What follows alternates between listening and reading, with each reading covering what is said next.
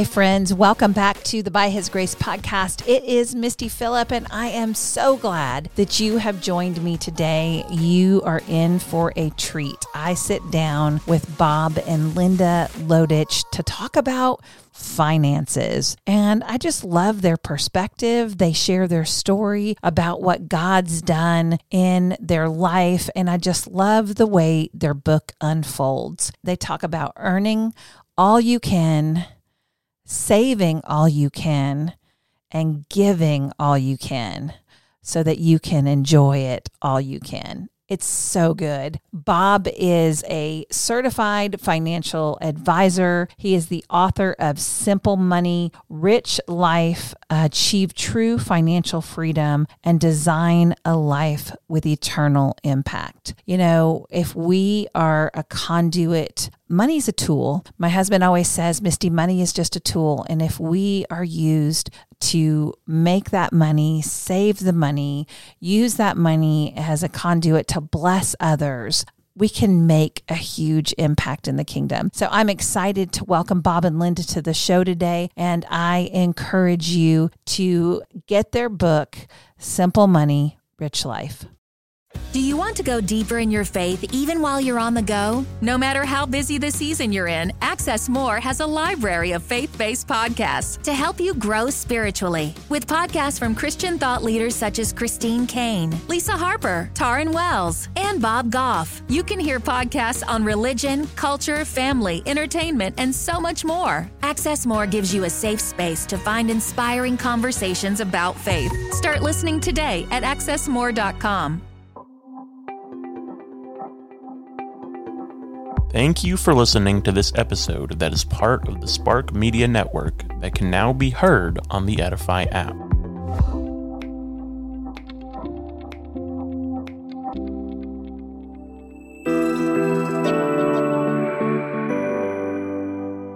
Bob and Linda Lotich, I am so excited to have you on the By His Grace podcast today. Welcome.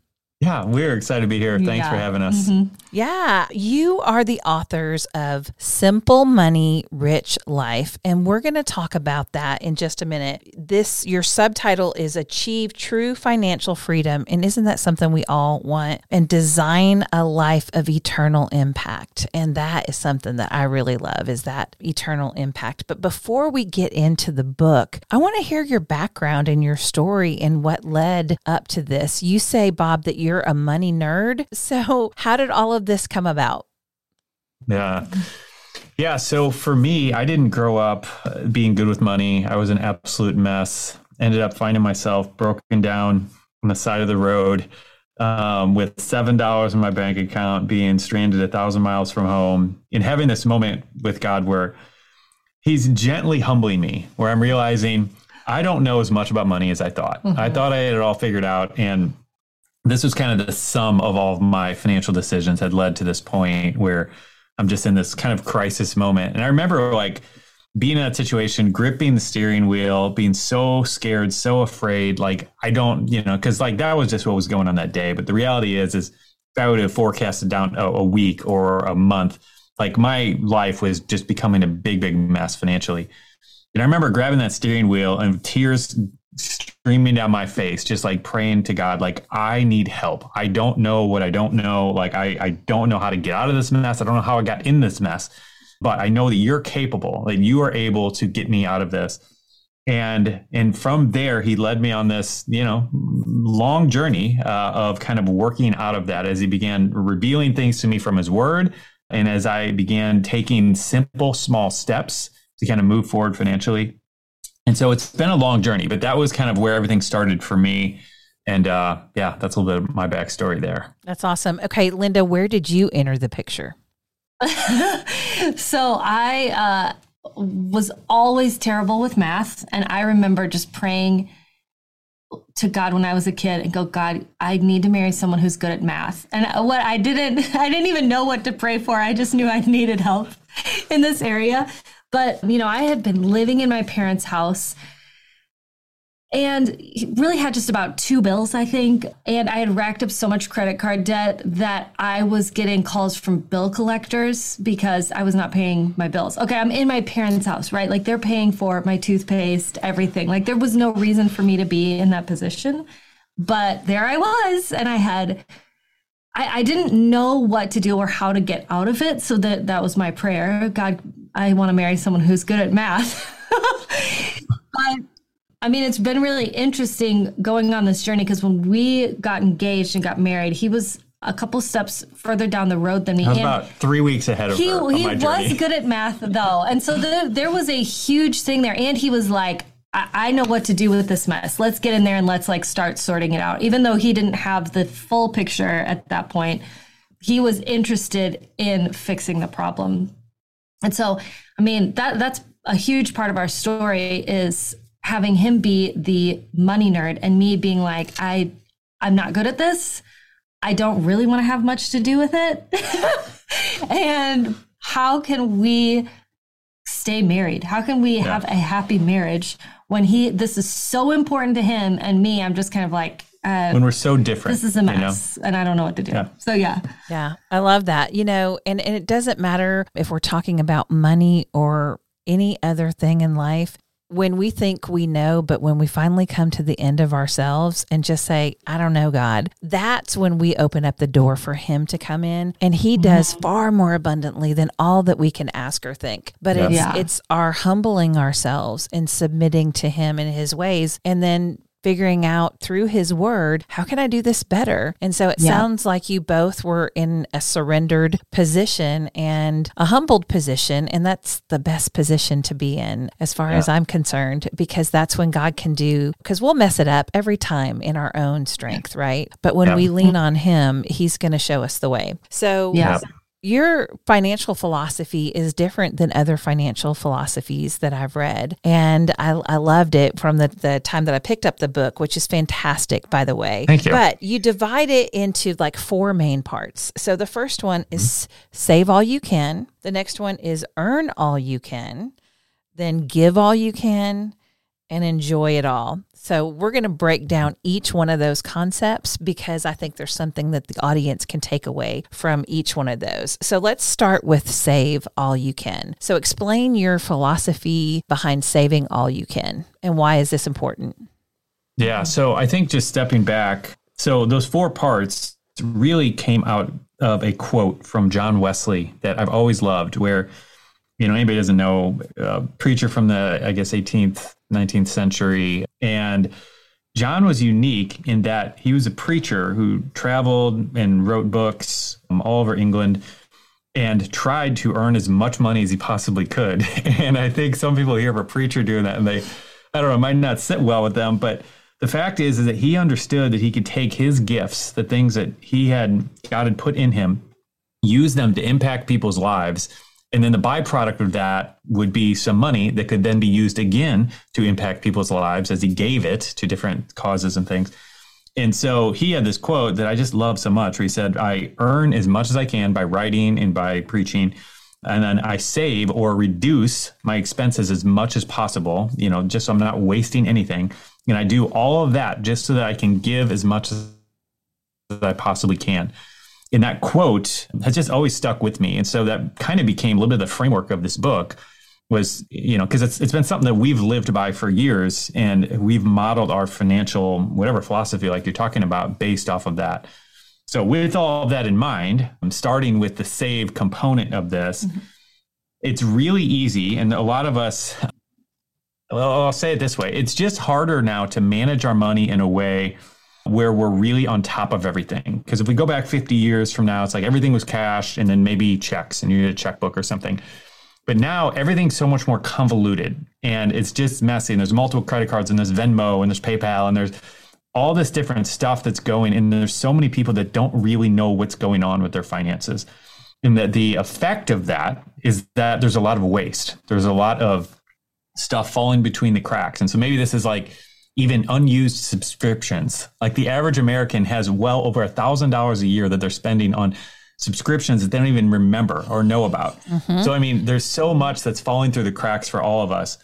And the result of that is just money that's wasted on things that we don't even care about when it could be used for things that we do care about or to advance God's kingdom in some way by, you know, giving to an organization that's making an impact or anything else. So that's where this all starts. Yeah, I love that philosophy. And it's the philosophy of my Bible study teacher at my church. His name is Mark Lanier. He is a trial attorney. He's one of the best trial attorneys in the country. When he was in college, he shares the story of wanting to be a pastor. And he was really, he was studying um, like Greek and Hebrew and biblical languages. He was very gifted at that. But he also had this affinity for law and becoming an attorney. And he was counseled to become an attorney because the person said, You will have way more impact in the kingdom if you are the best mm-hmm. attorney that you can be and turn around and use your resources. And so mm-hmm. that's what he's done. He has a theological library and a foundation, and he trains people all over the world. And he has a Bible study class that's the size of or larger than small churches, you know? So he still Wow. is a very successful attorney, but just the way I've seen them with the the organizations that they give and the things that they've been able to do with those kingdom resources that inspired me when I started Spark not to start it as a ministry but to start it as a business. Because if I started as a mm-hmm. business I can have more impact in the kingdom if I'm a kingdom entrepreneur. And it sounds like a very similar philosophy. All right well let's get into the next part, which is earn all you can. Because I think for some Christians, that might feel a little uncomfortable. Like, is that okay for me to earn money? So, can we talk about that a little bit? Sure. Yeah. I mean, I think the big part here is, and we talk about this a lot, just this idea that the thing you read through the New Testament and there's plenty of warnings about money. Um, but when you take a holistic uh, view of it all, like the common denominator is that it's always about our heart. There's this connection between our heart and in God and money in this component here. And I think the problem that uh, the temptation for a lot of us as believers, and really I think all of us are tempted by this, is to start replacing God with money in certain areas of our life, you know, and so subtly we're serving mammon in this little way that we didn't realize. And so maybe that's as simple as you got this job offer and it's like, and the only question you ask is if it pays more. And that's the determining factor whether or not you can take that job. And like just that right there, like I think if we're honest, that's choosing to serve mammon rather than serving God. And so there's so many subtle ways that it creeps up. But the point in all of this is we need to have our hearts right. And when we have our hearts right and they're oriented towards God and we understand that money is simply a tool that can be mm-hmm. used to advance his kingdom, and it's not something that we place our identity in, it's not something that we're lusting af- after as if that's our source of security or that's our source of provision, then when we're doing that right, we posture ourselves in a way where we can earn all we can through righteous means and for righteous causes and purposes beyond that to be able to make a significant impact impact just like you were talking about with your lawyer friend. And that's what we're after. That's what i want to be when i grow up. Like i want to be somebody who can be entrusted with a high income or whatever else because my heart's in the right position that god can use me that way you know Yeah, to much is given, much is required. And but I love that you said it's a tool. That's what my husband always says. He says, "Baby, money is just a tool. It's it's it's just a tool, and we can use it in the kingdom for great impact if we are doing the right things. If we're making the money and we're we're saving the money, earning it, but then there's that giving component. And my husband is way more generous. Like I am very giving of my time and and and, and other areas, but he's got like huge generosity that can be scary to me sometimes, right? Because women, you know, we have this need for financial security. And so I think that is kind of at the heart of, of driving at some of that. And, but his heart is always so generous. So would love to speak to give all you can, because that seems like you're giving a lot. Yeah, I mean, I think there's a huge adventure that we get to go on with God when we say yes to a life of generosity. Amen. I mean, I, I think that we're holding, it's like we're putting God in a box if we can't be free with it. And, you know, going back to this thing about the heart, it's like the questions that you ask yourself in those positions when you get in those positions really reveal a lot to us about what's in there that we didn't even know before, you know? Yeah, yeah. But I mean, what we have found is just that living a life of generosity is so much more fun and so much better and so much more blessed. Like, I think we feel more content in what we have when we're giving. I think um, we notice the things that God is actually doing for us more when we're giving. And, you know, to be honest, there's been some times where it's been like, this is this is a big one and you know we're you know there, there's sometimes when we're like sure just give it you know and, and it's really easy but there are definitely times when it's like okay all right let's take a second let's really pray about this make sure that this is the thing we're supposed to be doing and then let's get in faith and trust god that if he says he's our provider that he is actually going to provide Yeah. and when we do that and then we see what he does i mean there is I don't want to say the results because we're not tr- after results, but like what God has done in our lives is so far beyond what is almost believable. Yeah. Like uh, it, it's it sounds like a movie sometimes where it just doesn't make sense that that's how it worked out. But really, I feel like because we've just said yes to this, God's like, okay, now you get to watch what I can do. And yeah, I, I mean, I think we're both sold on this as being the best way to live.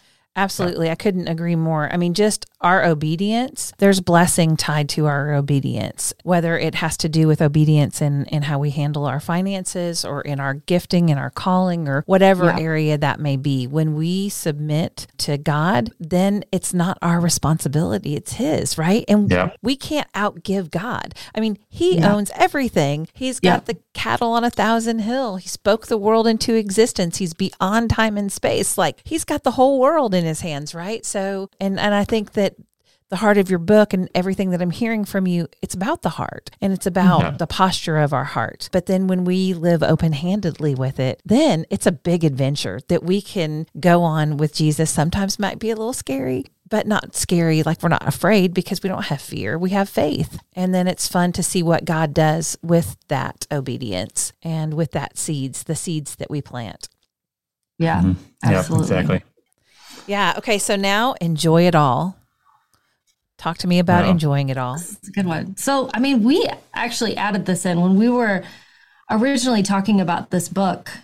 Bob was saying, I think it's this three part thing. And I said, what if we add enjoy it in there too? Because really, I think that there is a secret in that, that all of this stuff doesn't have to be awful and hard. And, you know, you can enjoy your work. You can enjoy being fulfilled in your purpose. You can enjoy figuring out your finance like this this actually can be done and i'm here to testify if this cannot be a huge burden in my life then it's possible for anyone really i, I do believe that and you can enjoy giving in a way that is just it makes your life so much more rich and so much better so i mean yeah you you talk more about this too Yeah. but No, I mean, I this think was an important part for us I that's think. the biggest part for me because yeah like you're saying i've seen so many people I talk to so many people who are miserable in their jobs Mm-hmm. miserable at the work they're doing who just uh, anytime I, I hate it i set a budget up and i just i hate i hate thinking about money i hate all this stuff Yeah. and then plenty of people obviously hate giving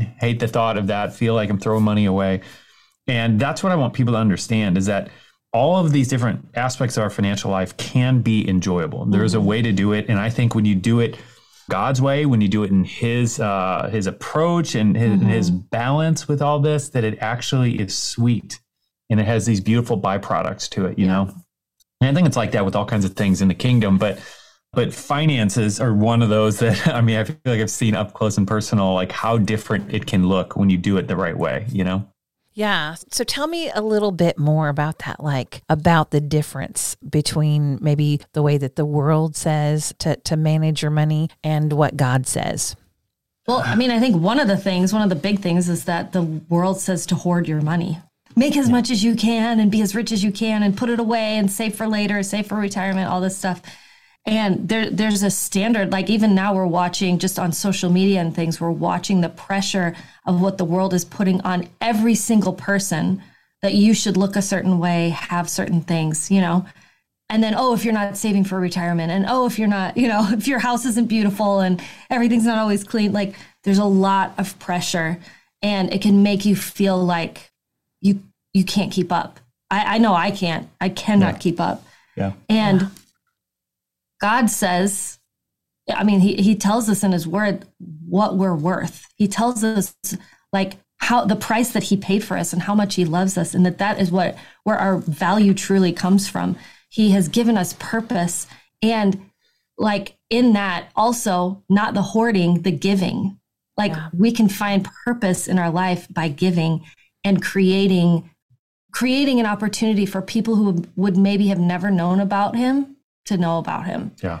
and that that's a big one for me Yeah, I mean, and one of the pieces I'll add to this too, because you know the the book, like you said, it's broken down these four parts. So we're talking about earning all you can, saving all you can, giving all you can.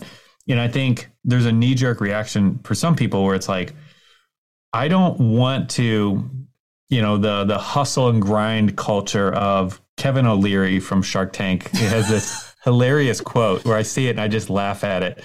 I mean, and, it's really sad, but essentially he says working 24 hours a day is no longer enough. You have to be willing to sacrifice your friends, your family, everything in order to be successful. And so I could not disagree more. yeah But, you know, obviously the hard work um, is a biblical component and, you know, God created us to work. Like we That's are right. designed to work. But at the same time, he designed us to rest. And I think so many people miss out on this. And so when we say work or earn all you can, that doesn't mean work whatever 100 hours a week in order to do that. It means um, what that looks like in your context. And so, you know, we have a chapter in the book specifically about Sabbath because this is such an important part of the balance of how God does things. And and, and we've seen this in our lives, we've seen this in some of our students' lives where God will do those crazy things where it's like you work six days, you give me that seventh day, and I'll make your business double and triple and whatever. And mm-hmm. you know, one crazy anecdotal thing I was reading as we were researching this book, Chick Fil A, by being open six days a week, has higher revenues than I think it's like Subway and Burger King and like three or four other restaurants all combined. You know, working only six days a week, and so it's insane there's just so much to that aspect of rest that the world just doesn't understand, mm-hmm. you know. But as we as believers have that opportunity to enjoy the rest and then reap the benefits of it as well. yeah Yeah, that's so good. Sabbath is the one commandment in the 10 commandments that I think is broken probably more than anything, and people don't even think about it. Now, kids are having, you know, baseball games and soccer games on Sunday, just the whole Uh, everything is just crowded but our family we have made a point in recent years to really sabbath. And what does that mean? And like i was getting burned out with all that i'm doing with spark media and our podcasts and spark media has so many different components to it. And i was speaking a lot. I spoke 18 times last year. And at the end of the year I was completely burned out and wanted to walk away from it all. And instead, I took the entire month of December off. And some people might go, What? That is crazy. That's insane. And I just spent time with my family. I took a trip with my boys. I spent time with my husband. I did some some things with them that I just don't have the opportunity to do. And it was amazing how that walking away, like that that's part of us being able to come back re- refreshed. And we don't do anybody any good if we're completely burned out and just work work work all the time. And so i love that you um, put that in the book because i think a lot of people are missing out on that. And then i wanted to speak to what you said linda because a lot of people are finding their purpose and their identity in what they have where they work all of these different things but our identity comes in christ. And i think a lot of that there's a big struggle for a lot of people on social media because of the comparison trap of comparing, you know, other people and what they have and where they are. And and my husband's always telling me, he's like, baby, just keep your eyes on the, you know, keep your eyes on the prize, which is Jesus, and do the thing he's called you to do. And don't worry about what these other people are doing. They're on a different journey than you are, and that's okay But when we understand that our identity is in Christ and we just hold it all very open handedly to Him, then then He can work in and and through us and we become a conduit right? And i i think the same thing is is true with our money. Once we've proven ourselves to be good stewards then he can entrust us with more because we've been a good steward. So i always say don't despise those humble beginnings right? Be faithful wherever you are so, if there's someone listening who may be struggling with their finances, I know a lot of people are going through a lot of really hard things right now, and the economy can be kind of scary with all the chatter in the world. What would you say to someone who is in a place of struggle? Yeah, uh, I think the first thing, I mean, you know, and uh, hopefully no one will dismiss this as cliche, but start with God, mm-hmm. start by praying. And I say that because not because we don't think to pray, but I think a lot of times we forget to pray, to invite God into our financial world. Yeah. And there's so many people that have just segmented that and um, and separated that. Uh, like, wait, God is interested in what's going on in my finances, and it's like, well, yes, of course He is. So let's invite Him into that equation. Uh, and within that, we've found as we, you know, because we went many years not doing that, and then all of a sudden began inviting God in, and when we did we found him leading us to take steps in you know practical steps oftentimes. And there you know there's a i think a response for both of us. So it's like well i don't really want to do that. Can you do it another way god? Like i don't really want to have to build a budget. Uh-huh. i don't want to have to try to pay off debt. Can you just fix it and make it all go away? Mm-hmm.